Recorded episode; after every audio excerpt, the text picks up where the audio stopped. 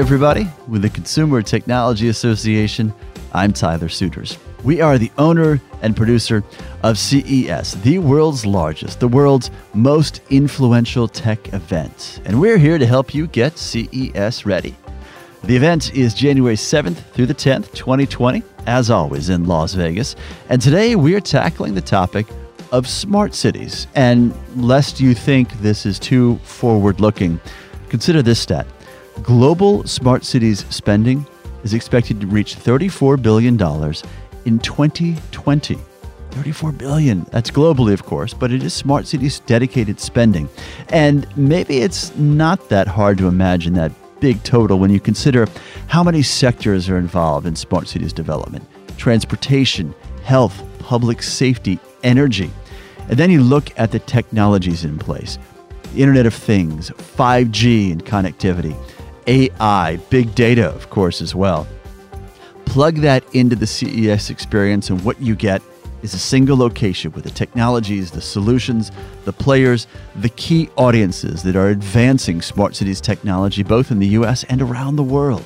So, today, a pair of conversations one with the Smart Cities Council, and you've met Jason Nelson before. He's the executive director there. The council is made up of major players in the tech sector, and heck, you could probably say major players in the corporate sector. Among the founding members of this group when it launched back in 2013, AT&T and Cisco. I will let that sink in so you can weigh the gravitas of the Smart Cities Council. Also, a discussion of where smart cities fit into coming tech trends. Our resident expert on trends and all things technology, Steve Koenig, who leads CTA's research team, will be here to talk about the role of smart cities, what to expect, and the key technologies involved, as well as their developments and deployments around the world. All of that is coming up on this Smart Cities edition of CES Tech Talk.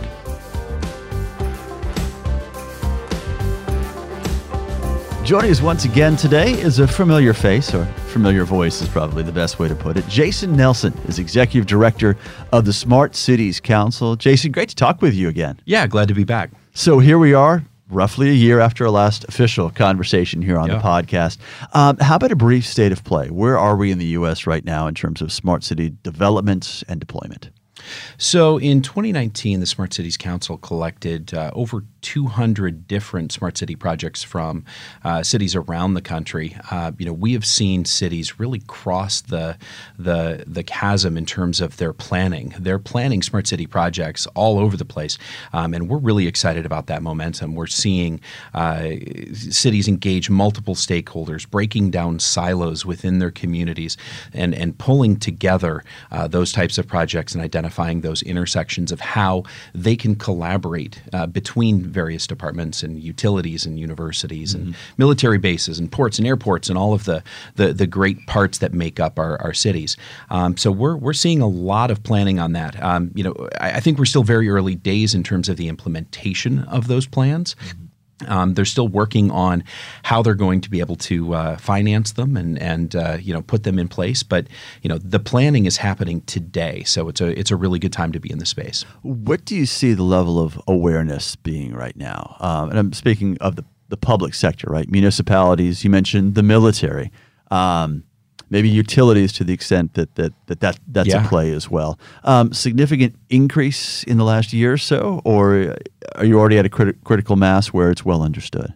Yeah, I, I, think that you know citizens are waking up to the fact that technology is a huge enabler in helping uh, unlock potential in their communities, uh, whether that's economic development and growth, or whether it's uh, solving problems, uh, you know, traffic congestion, uh, trouble with parking, et cetera. So, you know, I, I, in a lot of the communities that we've worked with, uh, citizens groups are at the table, actually actively planning with the city leaders as they're building those plans. So yeah, I think that there's a lot of, of good awareness there um, in in uh, you know throughout North America and around the world. So general awareness is one thing. What about understanding of the value prop? Right, what smart cities deliver uh, to specific constituencies, whether that is a, a general consumer, right, the GPOP um, yeah. audience, or if it is uh, elected or career officials, right? Well, so the number one technology that we've seen uh, enabled that we received uh, from from the cities that applied uh, were uh, digital citizen engagement. Uh, so transformation mm-hmm. of traditional city processes, uh, bringing them online, putting them in applications, and and making it easier for the city to engage with the citizens. Mm-hmm. I think that's a pretty easy value prop for citizens to understand. And and when they're you know no longer having to circle the block to identify parking spaces, but are instead able to just uh, you know go and, and and right to that parking space. I, th- I, think it's pretty easy for them to understand the value proposition. Yeah, and you throw in uh, monetary value, right? Cost savings, um, efficiencies, et cetera. Um, let alone saving you know money on a stamp that you don't have to mail. Right, right. Speaking right. of digital engagement, right? But you get into what you're what you're saving. Um, I assume at some point on um, taxes, right? I mean, I guess it depends on the breakdown. Yeah, I mean, I think that the opportunity is going to be to reinvest those uh, savings, whether it's uh, you know manpower and assets, or, or uh, you know direct savings through uh, processes that are eliminated, uh, consolidating uh, you know equipment and and and software and services uh, between the various departments. I think it's really all about taking and redeploying that into more efficient ways of, of working and engaging the community. Mm-hmm. So one element of certainly is, is, is, that individual level of community by community, municipality by municipality. Another is the infrastructure in place. We talk about it regularly. The value, the potential, the platform technology of 5G. Mm-hmm. Um, give us an overview of, of, of, what you see right now and the critical nature of uh, fifth generation cell. Yeah, I mean, 5G I think is a is a foundational technology for the future of smart cities. It's uh, you know it is a, a, wireless technology, but it's very much a wired technology. Uh, you know, all the way until that that very last mile. And so, mm. you know, cities are understanding that they need to build out their fiber deployments. They realize that they need to uh, make sure that they're uh, creating equity in their connectivity throughout their communities. And, and it's not just about connecting that dense urban core, but also getting out to some of those the, the more suburban and exurban regions, um, and then into you know the larger regional issues. You know, so we, we do see uh, you know that that fiber is being a key part of the infrastructure, as well as that that 5G implementation that that, that that needs to happen in so many cities. And the carriers have been very good about, uh, uh, you know, lighting up cities and and, and starting that process. Uh, I think that there's a lot of work to go within communities in order to make them 5G ready. Mm-hmm. So we are working with a lot of those cities, helping them. Uh, we were just in Racine a couple of uh, months back. They were just uh, awarded a 5G license by U.S. Cellular, and they're they're working with them to implement that. So mm-hmm. I, I think it's an important part of the of, of the future of, of uh, smart cities. I don't know that we've identified those key applications yet that are going to drive the adoption of 5G. Mm. Um, but we saw that with 4G as well, where you know the the Lyfts and Ubers and Airbnbs of the world didn't come until after we had that steady mobile connectivity of 4G, and so mm-hmm. you know we are actively uh, looking at some of those really cool new technologies that are going to be driving the adoption of 5G. I think some of the ones that we've seen uh, are. Uh, some of the public safety applications, you know, being able to wire up a vehicle uh, and have uh, you know full uh, knowledge of officers' uh, health rate and vital signs, um, being able to uh, have cameras and body cameras on the ground, you know, live streaming uh, what the officers are seeing, uh, being, you know, so that's I, I, think one really you know good application for the future that we're we're taking a look at. Jason, is it is it too simple to just delineate the infrastructure of smart cities into um, on one hand the network, right, the infrastructure that is what we just talked about. Let's say 5G and use that as as the most most likely proxy, and then the other side is the sensorization of everything we see around us: the lights, the sidewalks, the streets, doors, buildings, whatever it might be. Uh, is that an oversimplification? I know it's far more nuanced on some level, but is that is that accurate? Is it fair?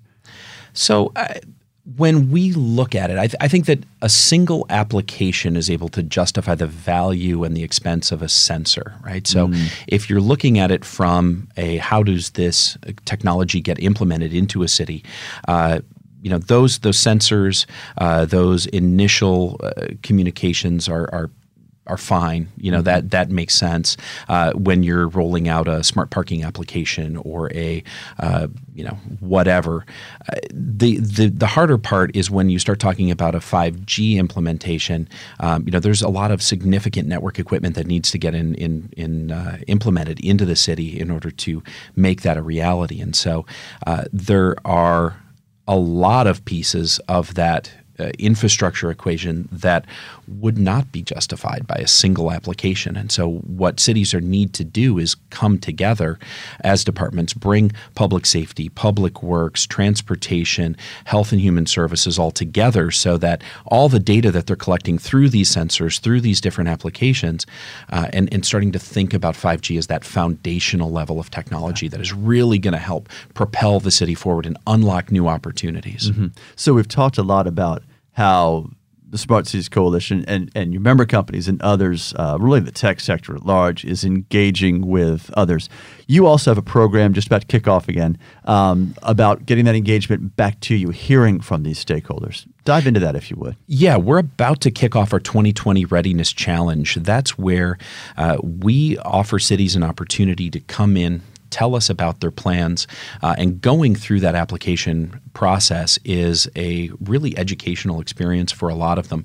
Um, you know, there, there's an opportunity there for them to go step by step and plan the projects online uh, in our application, uh, help them connect stakeholders, identify key drivers of those projects. Um, push forward with uh, uh, the the metrics for success and, and and really start to flush out exactly what needs to happen in their community in order to, for that project to be successful. Um, we then uh, take that data and uh, help them identify mentorship opportunities. You know, cities that are doing something similar, uh, so that they can learn from each other and actually uh, exchange data and information and and and maybe even in some regional cases identify opportunities for aggregation of projects in in similar communities. So we're excited about that. I, I, we're we're going to be opening up uh, here in the next couple of weeks uh, the ability for cities to come in and apply, and uh, we look forward to having another a couple dozen cities complete that application for this year.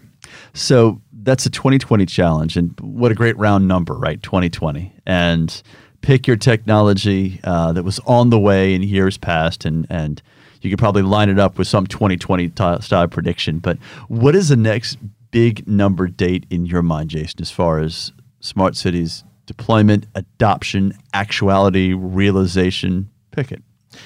You know, I'm really focused on 2020. I think I think we've got a real opportunity here to get some of the these foundational transformational projects off the ground. Mm-hmm. I mean, mm-hmm. there's a lot of things uh, that we see uh, that are happening right now, right here. Um, if we we in 2019 worked with the state of Texas to identify uh, 19 different projects that are going to be a part of their resiliency push to help them uh, move forward after uh, Hurricane uh, reconstruction and, and really right. create more resilient networks in their communities. So that's something that uh, is coming. We, we see a lot of momentum, uh, you know, here in Puerto Rico as well as uh, in mm-hmm. Florida uh, and the Bahamas and in California, responding to the wildfires, and uh, in in Baltimore in response to the cyber attack. So resiliency, I think, is going to be a key theme that that 2020 is going to really, I, I, think, be a, a, transformational year for. Yeah. So you hit two key topics uh, at CES 2020, Jason. Smart city is one, of course, which which is the theme here, but also resilience and the idea that these two are are paired and um, inexorably linked. What is your approach to CES 2020? Knowing you you can't see it all and talk to everyone and, and, and touch every potential application, uh, how are you going into it? Yeah, I, you know, I'm excited to see the technology, but I'm also excited to have a lot of conversations with the leading experts. I mean, mm-hmm. it, it's a great show to be able to connect with those uh, city leaders as well as uh, the technology leaders and understand what the business models are. How is this, uh, you know, industry going to move forward? And uh, I'm, I'm, I think that there's going to be some really good stories to tell here this year.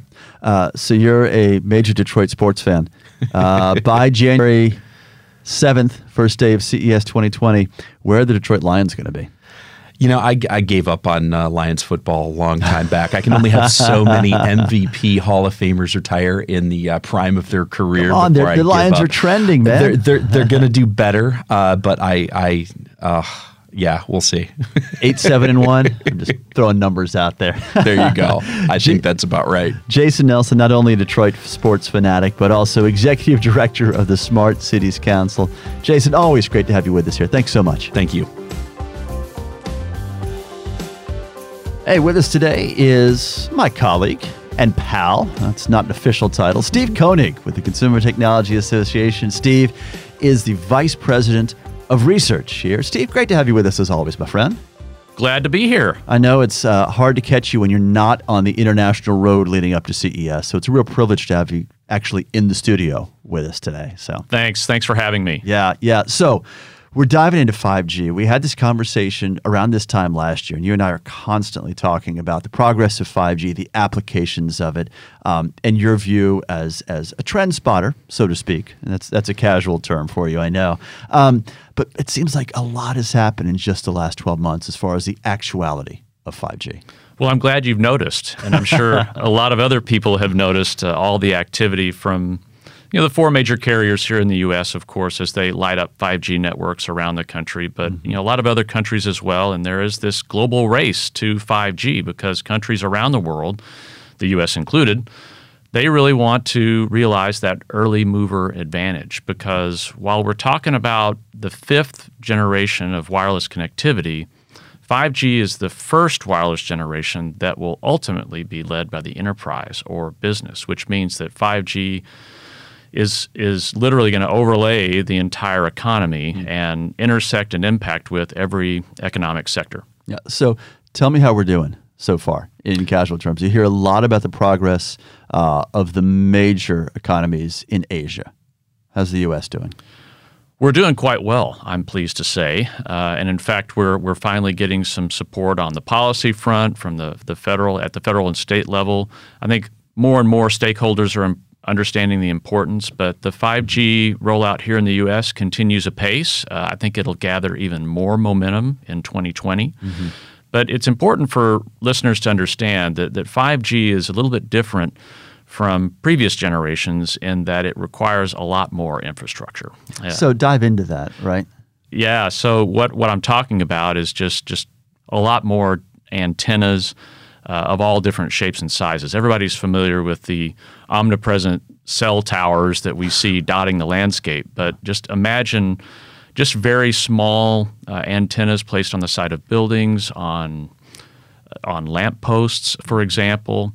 And so, what this does is it helps render 5G across three different spectrum bands essentially low, medium, and high. Mm-hmm. And high, you'll hear the, the term millimeter wave. And this is where you need a lot of density because millimeter wave is what is kind of the secret sauce of 5G in terms of like really, really fast speeds. Mm-hmm.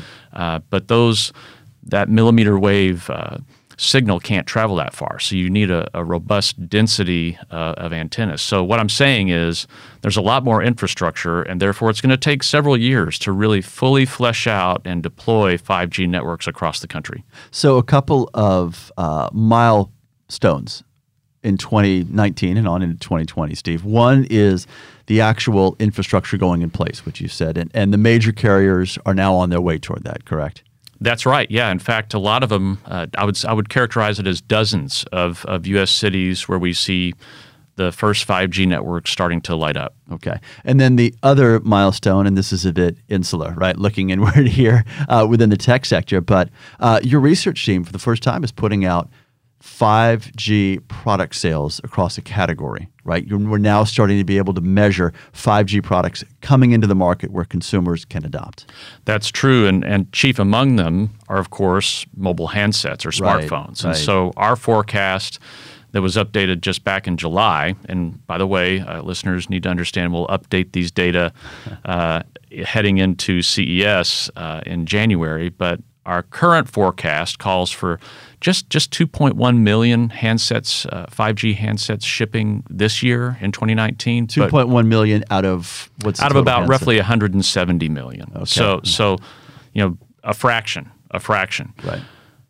But that's going to change substantially uh, in 2020. As I mentioned, I think we're we're growing the network apace here in 2019, but 2020 is when we'll start to gather even more momentum uh, with building out the network across America, mm-hmm. and we'll also witness a tenfold increase in the number of 5G handsets shipping. So, from about two million to about 20 million. Mm-hmm. and if you need evidence for this, I mean, just look no further than it's it's widely believe that that Apple's first 5G handset will will be announced uh, probably in the fall of 2020. Yeah. So. so, I'm going to pull out the, the most overused line from Field of Dreams ever, right? Which is if you build it, they will come.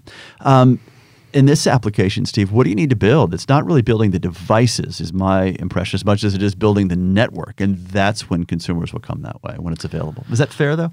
That, yeah, that's very fair. And uh, this is a good junction to to mention that we're not just flipping a switch from 4G to 5G. right, right. So so 4G is going to exist uh, alongside 5G for a good amount of time, mm-hmm. and I would say five, six, maybe maybe ten years. But as we flesh out that network, so if you're in an urban area where 5G service is offered, and you subscribe, you can probably enjoy that mostly, let's say, in the, the downtown area, just for for to give a generalization. Sure. But if you sure. went Call farther, metro, yeah, yeah. yeah. If, you, if you go farther afield, out in the burbs, if you like, you know that's probably when you'll switch over to a 4G signal, and that'll be you know seamless to to the user. But that's just maintaining continuity of service. But whilst you're in that five 5G zone, you'll enjoy near gigabit speeds, which today on 4G,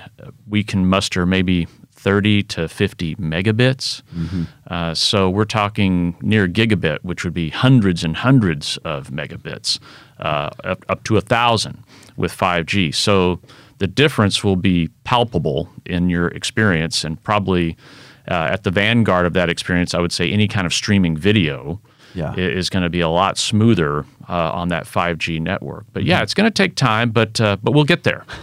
so, if any of you have actually seen Steve in action in one of his presentations around the world or at CES, uh, you can always count on at least one Star Wars reference somewhere in there. Um, often it's multiple. Like when you get to two or three, like that's what I know, Steve. You're really rolling. But I'm hitting my stride at that point. when we're speaking in practical terms. Um, you know, let's say three years from now, uh, the the latest final Star Wars trilogy movie is out. Um, download speeds now versus download speeds. Let's say let's you tell me the window. I'm, I'm saying two or three years, but for an FX heavy, CG heavy, graphically dominated movie like that, uh, what you can get now versus then.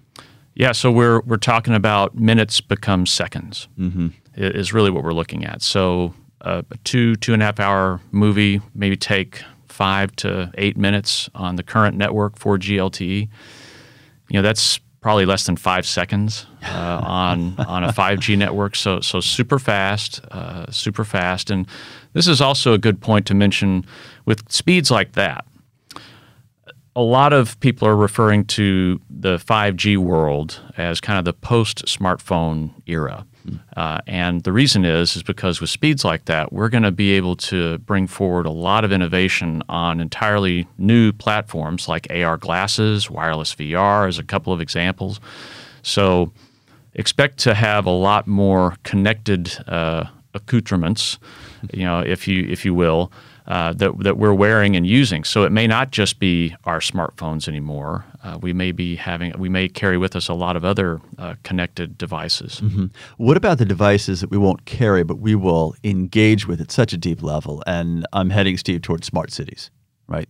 The idea of 5G as a platform technology, a critical technology, and that's uh, a foundation upon which some massive application like smart cities will will sit. Correct? Well, that's true. And so when we talk about 5G really overlaying the entire economy and, and, and intersecting and impacting different economic sectors, uh, mm-hmm. uh, smart cities is, is one of the, the dynamics embedded therein. Right. And uh, we describe 5G's uh, overlay of the entire economy in, in two broad areas. One is massive IoT, the other is critical IoT. Allow me to explain. So, so massive IoT has to do with lots and lots and lots of endpoints, but little bits of data. Mm-hmm. And maybe that's a temperature reading or a simple on off orientation. A bit of the sensorization. Sensorization, okay. exactly. And so in smart cities, you might see different sensors you know, dedicated to different things, weather or, or, an optical sensor measuring traffic patterns, uh, these kinds of things, just, just dotted all over the urban landscape uh, for public safety, for transportation, uh, weather monitoring, all kinds of things. So critical IoT, on the other hand, uh, deals with, with endpoints, but a lot more data. Uh, and this data is very sensitive, ergo critical IoT. And so what that looks like in a smart cities context is fleets of self-driving vehicles operating in and around the urban environment. You know, we don't want these self-driving vehicles to hesitate for a millisecond. And so the industry term is ultra reliable low latency communication or mm-hmm. URLLC. So listeners will hear more about URLLC probably in the future. But Smart Cities is a great example because it's kind of a hybrid of these two main application areas uh, that will describe how 5G intersects with the broader economy in the coming years. Mm-hmm. It's, it's interesting, Steve. I want to uh, wind up about where we started, right? And, and, the idea of a global race. We talk about a global race for 5G, but there's also you know, a, a, fleet of other races, so to speak, for smart city applications, for self-driving vehicles, for you know a widespread drone network, for example, for digital health, for for AR, VR. I'll take a deep breath and just force myself to pause there. So these individual races, but they're really all pinned, at least on a national level, uh, to what a nation is able to do with 5G. Is that fair? is that an oversimplification? Well, that's uh, not an oversimplification. It's fact. Mm-hmm. It's fact, and this is why it's it's really important that uh, the U.S. maintain leadership uh, in this race to 5G because, as I mentioned, 5G is going to to intersect and impact every facet of the economy, and that's everything from entertainment to agriculture. Mm-hmm. Uh, and what I'm saying is is that things that we conceive of that are like science fiction to us today uh, will be brought into reality uh, in a large part because of the capabilities of the advanced 5G network. Yeah. And so things like, uh, and here, here, comes your, your first uh, Star Trek reference, but we, if we think about Dr. McCoy and the advanced technology for diagnosing and so forth, I mean, think about uh, your physician or a specialist using advanced AR technology for uh, an exam or something. Maybe that's looking for uh, for skin cancer or something. So there, you're gonna we're gonna see all this stuff uh, come to fruition uh, in this this next decade, and it's to be exciting. Just just thinking about all the innovation we've seen in the past ten years, looking ahead. I can't wait to see a lot of the things that I attribute to sci-fi today become part of my daily life. Yeah. Uh, let's end on that optimistic and enthusiastic note, Steve. I thought you were going to talk about how much better 5G will allow you to follow your beloved Wolverhampton Wolves from the English Premier League. Oh, yes. Well, that too. That too. Steve Koenig is Vice President of Research here at the Consumer Technology Association, and you can catch him at CES 2020, one of the best presentations reliable year after year is the Sunday afternoon trends presentation that Steve and his team execute. But appreciate the preview, Steve, for the deep dive, and always a pleasure, my friend. Same here. Thank you. Coming up next time on CES Tech Talk, an important topic regardless of your place in the tech sector. There is a trade war underway. The US and China are, of course, the key players, and we are diving into the cost of the tariffs that the U.S. has now put in place, the effects for the worse on consumers, on businesses, and the American economy itself. That is coming up next time on CES Tech Talk.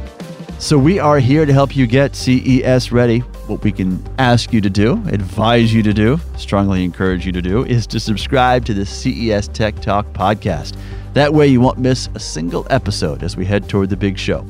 And the dates for CES 2020, January 7th through the 10th in Las Vegas. The information you need to get yourself ready is at ces.tech. As always, none of this is possible without our true superstars, our executive producer, Tina Anthony, and our senior studio engineer, John Lindsay. You all are the best in the business. I'm Tyler Suiters. Let's talk tech again soon.